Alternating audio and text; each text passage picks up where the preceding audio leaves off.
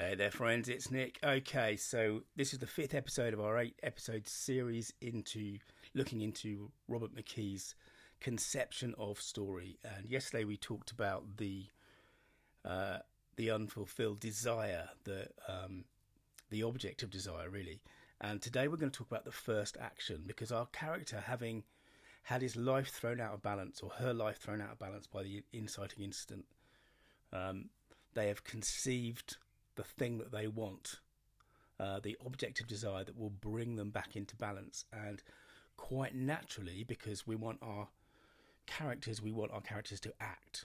You know, we can't have stories where things just happen to our characters and they're sort of thrown about. I mean, obviously, the inciting incident very often in a story is something that is doesn't happen at a character's instigation. But after that, we really want our heroes, our protagonists, to be taking action, to be, you know, forging the way. There's that sense, I think, that I've talked about this before, that story is really about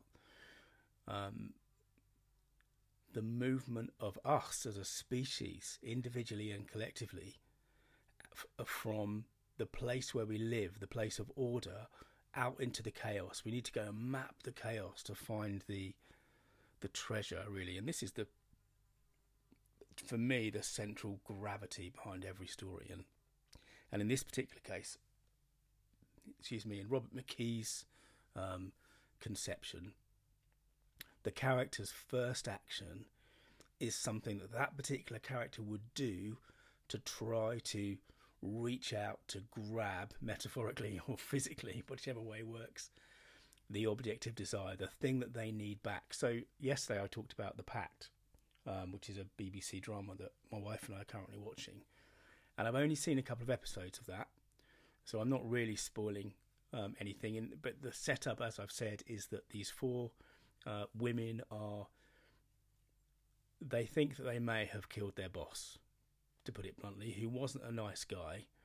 But for various reasons, they do not feel able to, you know, to tell the authorities in the way that they might normally. So they're hiding, they can't speak to their spouses, they can't act normally at work, they're trying to pretend that they don't know anything, even though the police are investigating this death. And at the end of the first episode, they get a text message from someone who knows what they've done and wants money. Now, in the second episode, and this is as far as I'll go, spoiling this story, but in the second episode, they take, excuse me, what I guess you would call their first action to try and get back to balance, which is that they pay money, they drop off money to this blackmailer, or they put it in the place that the blackmailer has specified.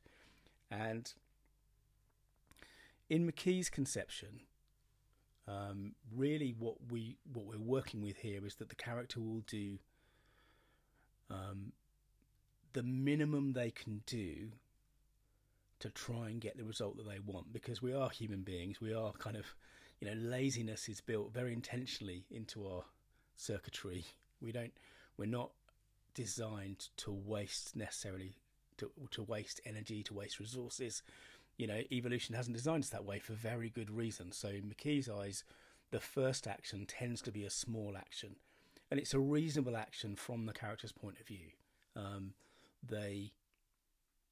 They do the smallest thing they think they can do to get the result that they want. In other words, they press on the world. Okay, they press on the world. Now, what do we think is going to happen? When we get to tomorrow's podcast and we talk about stage 5, what do we think is going to happen? What do we think with The Pact? They've just paid some money, these four women. They've left it in a trash can where they were told to leave it. Now, do we think that's the end of it? No, of course it's not going to be the end of it. I mean, I haven't seen the rest, but I already know, because we understand story, don't we? We understand that in a story, the world usually doesn't react the way we expect it to react.